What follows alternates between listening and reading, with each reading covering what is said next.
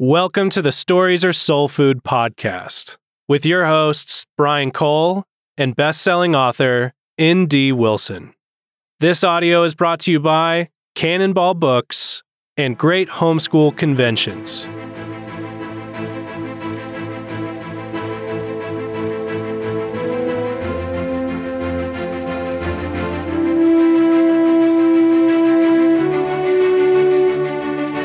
You all just missed the best line I've ever said because it wasn't recorded. it was just the welcome. Don't worry. Welcome to Stories Are Soul Food. Welcome. the most We are- hideous episode to date. Yes, the hideousest. That's a good sound. Hideousest. Uh, the most hideous of all of our episodes to date. Today we discuss that hideous strength. Our episodes about the space trilogy have not dropped yet. No, they haven't. We are dropping so next we're week. ahead. We're ahead of schedule. So right now we are doing our final episode on C.S. Lewis's space trilogy without having gotten any feedback from listeners. So Right. that's kind of fun. But next week, It means we can't answer questions yet, and we can't, uh, you know, know where we hurt feelings or whatever. or when you said things about how Perelandra's not a good novel, stuff like that. You know, oh, feels weird talking to the future, past. We're talking to the mm-hmm. past from the future. We're talking to the future from the past. Yes. yeah, that's it. I find it fun to begin with the negative reviews on Amazon to see what the. this may be an exercise in dumpster diving, but I think it's also fun because occasionally there's a Yelp that shows that C.S. Lewis did exactly what he was doing. One of my favorite negative Amazon reviews was someone who's complaining about his view of women's roles, okay. Except she spelled it R O L L S's, women's roles. and uh, Hmm. and uh, he did not have a high view of female baking. yeah. Anyways, and uh, she figured that that C.S. Lewis was being far too patronizing with Jane, and accused accused the name of Jane as being. I thought that would be a good intro because Jane is the new main character of this she? novel. Is she?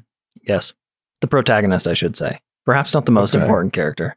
Yeah, I, I would say she is a protagonist. Mark and Jane, right? Yeah, she's not. Uh, she's not the protagonist, but she is a protagonist, and she's a great one. She's a great protagonist. I thought for all the condescension, this woman missed the fact that C.S. Lewis put his own career as Jane's career. Like the, Yeah. the English professor. Yep. Jane, Jane is the one who's doing what now he relates. Lewis. He actually relates to both Mark and Jane very, very closely. I mean, they're autobiographical in Right. nature for both of them. You know, their their particular drives, their drives, their flaws. You know, the the ache, the hole inside them both is something that he knew personally and was very, very familiar with. Can you but- describe that a bit about Jane? Yeah. So Jane is looking to matter. Yeah. you know, she's looking to matter. She just wants to matter. you know, like that's whatever I'm doing. Why am I so despondent? Why am I so empty? Why can't I matter? And she she happens to blame the not mattering on and her her malaise on her husband, Mark. You know, and the and kind of really more the uh, you know, the relationship of marriage itself. She's kind of blaming it on marriage. You know, Right. She got married and now she's given up her dissertation undone. You know, she's she's just feeling like the things that used to make her think she mattered or the things that she used to respect about herself no longer exist. And that is something that's pretty common actually in high achieving people with any change of life. When they've gotten to a place where they have a lot of uh, they have a lot of self-respect rightly or wrongly and then things change. You know life changes and and they have to reassess their identity and what makes them actually matter. So does she matter as mark Studdock's wife? And she decides no she does not. That's- she doesn't matter Yeah. anymore and she doesn't It- it's that as- simple that she chose to say, no, I don't matter. I don't matter anymore, you know? Right. And for Mark, Mark is trying to matter as well, but he's trying to matter climbing the greasy pole of inclusion and promotion at a college and in the college faculty. And nonstop committee meetings. yeah. And just trying to penetrate the inner circle. Like, can he get into the, you know, the, the ring of rings? Can he get into the bullseye of decision makers and the people who matter, the influencers? So he's so again, the same thing. he's trying to matter. He's trying to matter. And where they get that mattering is in Jane's case in self perception uh, and how she views her role and what she tries to fulfill. And in Mark's case, is the perception of his peers. Uh, right. you know, it's like he's and he doesn't care if he views if he doesn't care if he knows he's a fraud. So Jane cares about that. Right. She wants to know in her heart. Yeah, she wants when to Jane know that is she's not a fraud. When Yeah. Jane's there by herself, she's committed to wanting to not be a fraud, wanting to matter. Um, and that's of course she's deceived in how she's going about assessing that, but that's still her commitment is honest. Uh, you know, it's, Yeah. she has an honest commitment to wanting to matter, and Mark has a dishonest commitment to wanting to matter. Right. How many times is Mark described as not saying something because he's afraid of how it will sound? Right. Right. And so Mark is deciding to not matter in order to be welcomed in and not causing friction, not he's just being kosher. He's being as kosher as he possibly can for whatever is the in think at his college from the decision maker. So he can kind of, you know, sidle into the inner ring and he wants to go further and further and further into the inner ring. And he wants to do so while knowing he's a fraud Right. he he doesn't care if he knows he's a fraud. He wants above all else other people to not think he is. Yeah. and so it's it's a it's a duality there that's really I, I find interesting. Yeah. and I think Lewis in his own reflections in God in the Dock, he writes I think it's God in the Dock where he writes an, an essay on the inner ring and that that drive that does that just hunger that hunger to get further and further inside the club to be absorbed all the way into the very very heart of a thing and it's really funny because jane is welcomed right into the most inner ring of all time yeah. Merlin. Yeah, yeah, she's- so jane is welcomed into Logres which and she knows the pendragon and like she's in the company at st anne she's welcomed into like the most inner ring you could possibly get into the coolest English story in is. England. Yeah. yeah. That she she just slides right in, and she slides right in there by by visiting the therapist. You know, like where she's concerned about you know her self worth and who she is and what she's squandering. And Mrs. Dimble, this very ma- maternal, glorious character, you know, hooks Jane up with this therapist who's very hard and brittle and like puritanical, but turns out to be the gatekeeper for this extremely warm, joyous, jovial company. And so Jane's welcomed into the most incredible inner ring of all time. Yeah. The company Mark is kept away from it. And it's a weird, it's a weird thing that Lewis does there because Mark, for Mark, the giant temptation is the inner ring. Mark would have been gleeful. Like he would have been overwhelmed and gleeful to be welcomed into a secret society, an inner ring. He might even have dropped NICE right away if that. yeah, been- exactly. It yeah. just would he would have been just overjoyed to For- be there, for the but wrong also for the wrong reason. Yeah. So he had to go. Mark has this long journey of getting further and further in and discovering the fraud of all of it. You know that those people that he's been receiving his worth from, his value from, are all fraudulent. It's all hypocritical. It's immoral. It's it goes from like amoral to immoral, and then at the very, very heart of it, it's just demonic. like Yeah. like at the very heart of all the inner rings, he finds Satan. you know, it's like he's like, you know, Oops. it's like he's he gets all the way there, and he, you know, that that's his trip, and then there's the recoil. So he's recalibrated completely by the time he's welcomed into the true inner ring, which Jane has already just been in the whole Right. time. So Jane is in there immediately and has to process self worth, self perception, and hierarchy. And she's learning all of these lessons. Yeah. You know, Because ba- she, basically, Jane has decided that Mark doesn't matter, right? right. She says the the certain hierarchy that I've put myself in by being married to this man. Yep. I have taken myself out of the game. Yep, she's taking herself out. She thinks that the institution of marriage is Right. Like she, her doubts are there, so she blames Mark. But Mark's oppression of her is not actual oppression, and she doesn't think he's oppressive. It's just he's boring, and He's You know, like- and he's obsessed with things that don't matter. yeah, and and he's boring, and there's a hierarchical relationship that she thinks is just like destroyed who she is, her identity. But there's these fantastic lessons, these little throwaways that Lewis throws in there for Jane and her arc, like putting on these amazing gowns. She's in the attic of this house and they're pulling out these historical gowns, these period gowns, these incredibly, you know, for for the for the ancient kings and queens for this event. And she's trying on gowns. I think it's Mrs. Dimble who's there with her. It might be. I think so. I think it's might be it's Mrs. Dimble. Yeah. Maybe somebody can correct us eventually, or I'll go double check. But she's in the attics of this of St. Anne's, this gorgeous house, trying on these amazing gowns, and she's looking around and realizes there are no mirrors, and Hmm. she has to gauge whether or not something suits her or is beautiful based on just purely the perception of others. Hmm. And so she has to put something on and and the others tell her like no this one and they they help her pick and say this is for you and this beautifies you but your beauty exists for others not for yourself. Like Hmm. we are helping you like become beautiful for this event so that we can take pleasure in your beauty. And you can't. You don't even get to see yourself. No Instagram filter. And so it's the exact opposite of Mark's problem. Mark's obsessed with the perception of others, and Jane is hung up on her own reflection. Hmm. And so he does this the two sides of self worth. You know, people who are in this, you know, this selfish trap, and people who are in this peer, you know, peer pressure trap.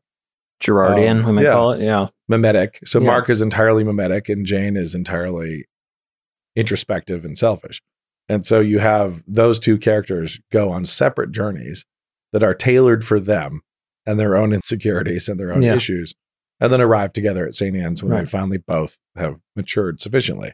I think you've just addressed the big complaint that most of the negative reviews have, which is that those first eight chapters don't have the same instant I'm in a different world that the first two books of the space trilogy had. And so people reading this are saying, well, where's the aliens in book in chapters one through eight?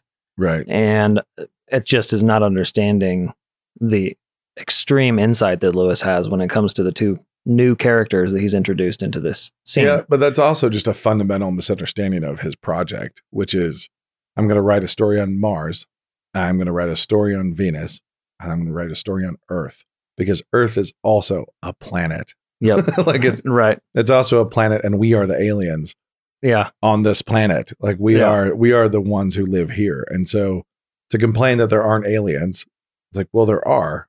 We're Yeah. just comfortable with them. yeah, just we happen to be them. So he's ro- he's roving, you know, roaming through the solar system, writing about the inhabitants of different planets, and arrives on ours.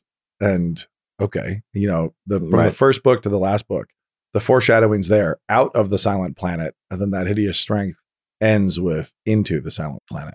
You know, it's like we're in the silent planet. The story happens in the silent planet, and uh, Malacandra and whatever her name is, Perelandra, yeah. uh, descend Right. into the silent planet. And in the silent planet is made silent no more. Yep. And so it's if they look at that and they say, "Why? Why aren't we on Jupiter?" It's like, well, that's not the project. You can, might complain about it, but the project itself was to go out from Earth and come back to Earth with a new perception. So Right. They're Yeah. just missing it if Right. they if they're complaining that there's no aliens or there's no sci-fi fast enough. It's quite a bit different than the first two, though, right? Writing writing style wise, I think. Yeah, Because it's- Yeah, Yeah. It's much more of that character sketch where It's he. well, it's much better. Yeah. I mean, it's uh, just totally by every metric. significantly better. Um, and that's not to slight the earlier ones. It's just to say this is phenomenal. this is a novel. This is what literature is supposed to do. Yeah. And I would, I have said many times that that hideous strength is my favorite novel in the English language, and Yeah. that is in fact the case. Yeah. I mean, it just it remains there. It sits there. It has not been dethroned. And I've read some great stuff, and nope, none of it touches what Lewis accomplished in this book. Should we talk about title? It seems like the title's uh, significant there. It comes from that poem from the 1600s, right? Where it's describing. Classic Lewis title. Yeah. A grab from his his career, right? From his academic career. Uh, you know, he snatched uh, I can't remember the exact line, but describing the Tower of Babel and Yeah. describes that hideous strength spelled in very old 15th century English or 1500s English. I don't remember. My my decades centuries are off. 16th century, I believe. Yeah, I think you're right. Yeah, that hideous strength around the story of Babel. Right. And most people don't even notice that this is the story of Babel until they get to the chapter called like the Tower of Babel. Yeah. you know, it's like, or just Babel. I don't remember what he calls the chapter. Right. Where all of a sudden everybody The stops curse, the being curse of able Babel. yeah, to the curse understand of, each other. the curse of Babel actually is used in the story, and people say, "Oh, wow, a Babel reference." Yeah. It's like, oh, that's been that's been keyed up from the beginning. What's what is what is Babel in the hideous strength? That's the scientism Uh, we've been talking about, yeah, the NICE. So the NICE, the the quest for domination and well, really the quest the quest for domination and immortality pursued through uh, materialism, scientism, Yeah, straight out of Genesis, we'll make a name for ourselves on the earth. Yep. and it starts with hyper materialism and power, power, power, and descends into devil worship Right. and sheer devilry. Yeah. So when men go on a quest for immortality apart from the blood of Christ, like apart from the resurrection, they inevitably will partner up with devils. You can't. Like if you're a material being with a soul and you're trying to find out how to permanently bond your soul to your flesh, how to permanently maintain consciousness here and bypass death, in the end, you're always going to talk to a demon. like it just Right. you're going to go up and up and up. You're going to go through all the, you know, the researchers and the genetic modifications and everything else. And you might try it, you try try all of it materialistically, but you're only a, you're de- dealing with one half of you, the material flesh, your body. So you cannot come up with a hack for keeping the soul in the body without addressing the spiritual side and a spiritual hack. You have to come up with a physical hack and a spiritual hack.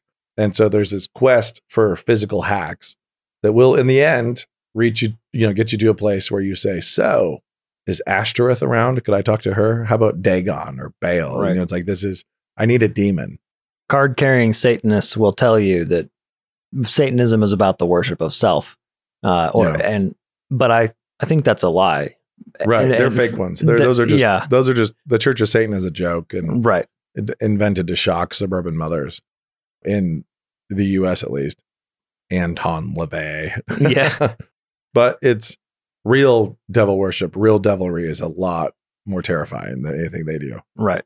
And then I think one other, you know, I thought that the head transplant stuff was Lewis doing sci-fi, but of course that's actually I found out extremely real. Um, being that since, well, I've, this may tell you more about me than you want to know, but I'm reading a book called Stiff about cadavers, Yep. right, by Mary Roach, and she has a whole chapter on head transplants, which we have been trying to do, and we, I say, the human race, the members of the Silent Planet, have been trying to do head head transplants at least from the time of the French Revolution, where all these French scientists Had a whole bunch of available heads. had a bunch of heads. Tried to get it working by uh, they recognized that a human consciousness lasts for a good ten or twelve seconds after Yeah. beheading, and then of course oh, going all the way through up until the seventies, we had a uh, well he's a Catholic, a Catholic doctor swapped heads on monkeys and kept them alive for a certain amount of time, and he says for sure I could do it on humans.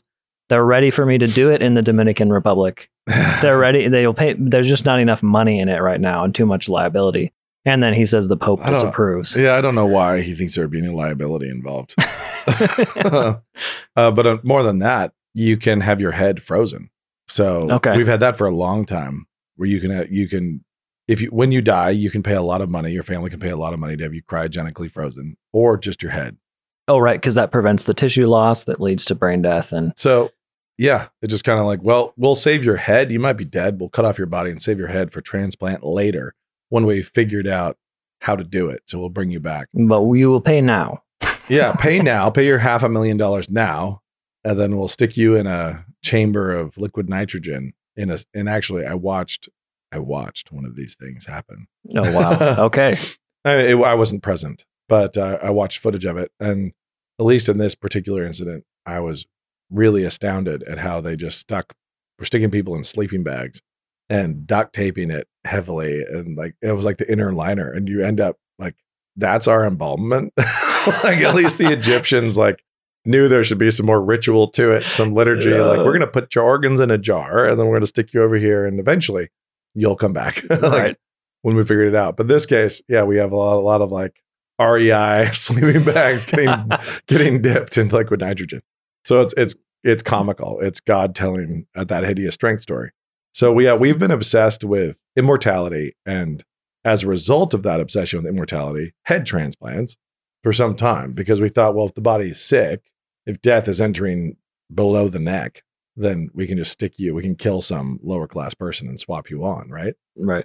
that's been a fantasy for a long long time Mm. and it's uh you know it's still it's still present like it still is elon musk right now is very, very interested not in relocating the head, but in relocating consciousness.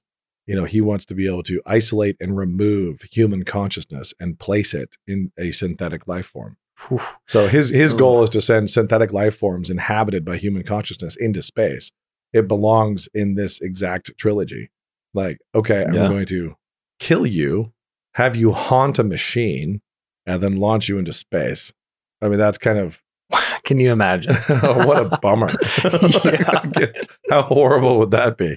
The worst afterlife ever. And this is what we call hell. Yeah. no kidding. Um, anyway, as far I mean, as far as that idea of strength goes, what Lewis is doing with head transplants and immortality and the quest for immortality and revealing that pursuing immortality through scientism results in demonism. It will always, always cross paths with the occult and end up absorbed by it. Are people overt about that right now? Do you think, or do you think they're being co-opted, like like the way that say, well, I mean, at the end of that I, hideous thi- I think so. Actually, I think there's there's some overtness to it. For Okay. Sure. There are people who are aware of quote unquote powers, you know, Mm. influences, things like that. They might not use the same terminology, but absolutely.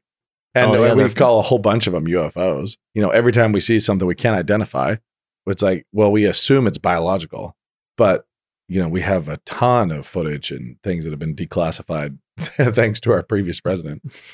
You know, people seeing things flying way too fast for the laws of physics. You know, Navy pilots with footage of things going way beyond friction, like what friction would allow. We know we're kind of witnessing uh, the material effects of immaterial activity. Anyway, it's there's a lot there, and people are definitely deep diving. The richer they are, the stranger the deep dive is, because they have billions of dollars. What else do they have to do except for try to become immortal, either through reshaping the world or right? um, actually hanging out for as long as possible. so anyway, that's a bit of a distraction, but not really. I mean, that's what Yeah, Lewis just- I mean, addressing. It's just Lewis is not writing that a- that aspect. Of the scientism he's describing is not fictional. right? The people he's describing, the villains that terrify you. Uh, yeah, from- the grossness of the villainy is with us today. Right. You know, it's absolutely with us today. And you think about the the baby part sales you know, Yeah, that were exposed. You think about the things we've seen recently that just goes on right. you know, it just goes on. I had a, a UFC fighter tell me that a lot of his friends were all about, uh, you know, embryonic stem cell injections. Yikes. And, you know, if you think about that, like, what is, what is that? It's like, well, if you just shift genre slightly, you realize this is what we call necromancy. Like there's names for it's this. power from dead things. Yeah, it's like okay, from so, bodies. Yeah, we're going to take how we're going to murder a bunch of babies. We're going to blend them into a paste, and we're going to inject it into a fighter to make him strong. Like that's that's 100 percent necromancy. Now, the thing that was bizarre that he told me, he was not a believer, but he he told me, I think he's probably a Jack Catholic from way back, that everybody that he knew who was injected with embryonic stem cells in different injuries, like you know, if you had a like a jacked up shoulder or something, and you'd be trying to supplement your recovery with something like this. He said everybody he knew who did it was filled with tumors. It's like they all Ugh. just sprouted tumors, tons of tumors. And his words were, "It's like it's cursed." he said that. he said that. Yeah, and I'm like, "Oh, really?" like mm-hmm. it's like God's cheating, basically. So, and he said, then of course, if you use adult stem cells, he's like, scientifically, medically, it, they shouldn't be as effective. It should not work as well. But if you do use adult stem cells harvested minus the murder, you don't have the tumor effect. Oh, I shouldn't be laughing. That's Right. not You really know, it's- funny, but no, but it is. It is on a cosmic level. It's like there is a God, and He will judge you, and you are gonna like you will reap a harvest. Yeah, tumors are tumors. sow have the wind, reap the whirlwind. You know, it's like this is just the way God functions. So he was telling me this, like, "Ooh," you know, and as an unbeliever, he was telling me like, "Oh, that's I would never. That's just gross." And plus, it's like cursed, man. you know, like- and told me the stories and was like, "Oh," and these, of course, are fighters who are flying to Panama or Germany or other places where they can do this legally. You can't do it in the U.S. So, and then having all the downstream curse consequences. So, Yeah. anyway, we live in this world, and Lewis did too. And that that hideous strength is not far fetched. Like it just really is not. Yeah, So, down to the bear. down to the bear. It's uh maybe the farthest fetched part is Merlin, but that's also my favorite part. so the use of Merlin, and actually there's Tolkien, we should say, Would have been furious, right? hated, hated this book. He said it ruined the trilogy. This, okay. So he would have been on Amazon with the one star review. Classic Tolkien. Um, There's a But his- thematic inconsistency. Yeah, his objection was the kind of myth mixing, the mythology that Lewis felt free to use, and Lewis's use of Arthurian mythology in the third book, when Arthurian mythology had not been present in the first two, he found to be a bridge too far. Uh, I found it to be just right. It's perfect.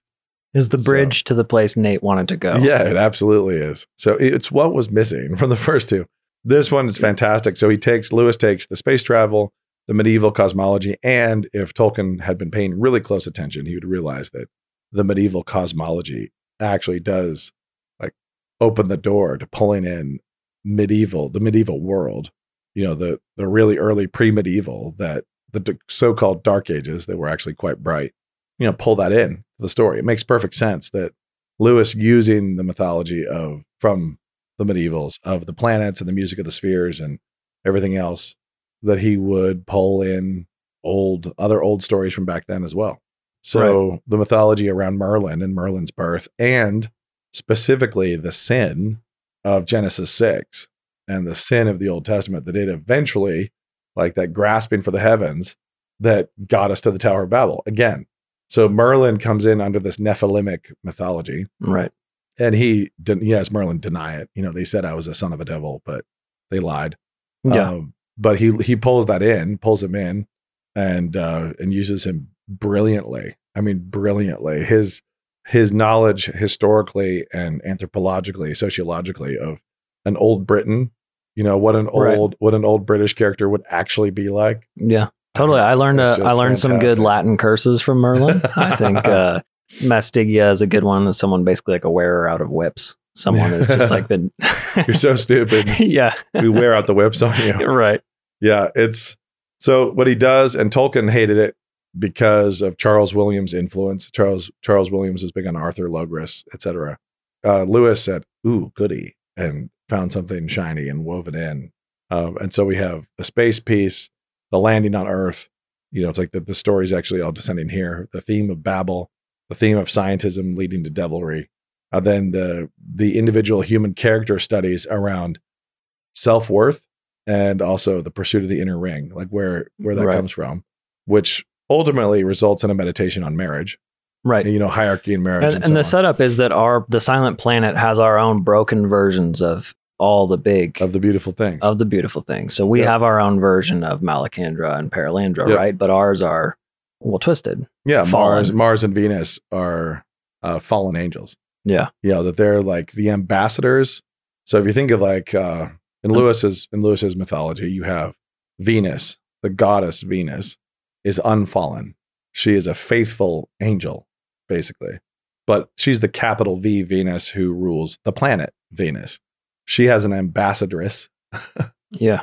on Earth, a lower, a small V Venus, who is uh, her servant who fell With Who- with our with, with. Satan, yeah, who rebelled against God. And so the Venus worshipped by the ancients was the cheap fallen ambassador from that planet.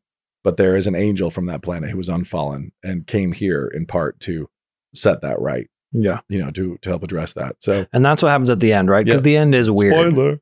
The end's pretty Yeah. weird, I think We're gonna spoil it. yeah. Hey, you we? all should have already read this. It was assigned, right? And this won't ruin it for him either. no, it shouldn't. Because I think you when you head into that, I remember as a high school kid reading it for the first time, I thought, what's happening? I was uh, Yeah. I was tracking for plot, not Yep. for theme. Yep. And that was very surprising. So Ransom calls in his allies that he's made from other planets, Yeah. and they descend to help put an end to the NICE. yeah, to help put an end to this Babel, this particular Babel attempt. So they arrive, the unfallen Venus, the unfallen Mars show up visiting from their own spheres to uh, do battle. Yeah. You know, like that's Yeah. the and How, it's yeah. How cool is that? Uh, yeah, think- they show up to do battle on behalf of the inner ring that Jane has found and welcomed Mark into. yeah, like this is yeah. so that's kind of the big finale, and it all ends up with a bear doing what a bear should do. Crushing Mr. heads. Mr. Bultitude, my favorite character Yeah. of the book. Quite fantastic. So, I mean, as far as the stories go, Lewis is weaving a lot together, but in this one, even far more than the other two, he's weaving in himself, in his own his own journey, his own sanctification, his own quest that led him to salvation ultimately, and his own discovery of the the beauty of hierarchy, the beauty of submission and obedience to Yeah. a higher authority. I think one of the strengths of Lewis again is that you have such a cosmic story that helps us feel that the everyday life is actually important. That's the takeaway, Yeah. right? Because it ends with Jane and Mark. You know, the Yep. the, the two of them as Marriage. part as part of something. As part of the dance of the spheres, as part of the music of the entire Yeah. universe. What an honor for tiny Yep. tiny little Tiny little people. tiny little aliens on the On the- planet. exactly. and you, but he also does such a great job of these little touches. Like Ivy Maggs is a character, a wife, a faithful wife of a struggling guy. You know, he was in doing prison time, oh yeah. and she's helping out in this inner in this inner ring, this inner circle, this company at St. Anne's. But her relationship to the bear, and her relationship to this other great character of MacPhee, you know, this the angry, like honest intellectual, but who's not a believer. And mm. you know, MacPhee kind of represents another aspect of Lewis's life than his own and his own journey, um, and was very much based off a particular person. Yeah. but the way Ivy Maggs relates to the crotchety Scotsman and to the bear, he's showing you something he finds to be as beautiful as a thundercloud and as like is harmonic with it. You know, it's like that Mm. this these domestic relationships and domestic beauty, like all the way down to the grass and all the way up to the heavens, is when it's all in harmony, is all part of one whole and one whole beautiful dance. So he's he shows that, and there are these little castaway moments of Ivy relating to the bear and other things like that. And that's not accidental. It's not like let's throw in some physical comedy. It's you know, it's profound. It's a deep comment. You see the same thing with Ransom and his relationship to the mice. So, okay. I vaguely so- remember that, but not very well. so Ransom's eating lunch.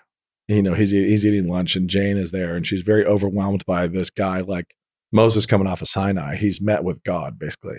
So he's like- glowing. Yeah, he's this kind of overwhelming presence now, and she's she's being tempted to fall for him, and he's he knows this immediately and rebukes her, which is whoa.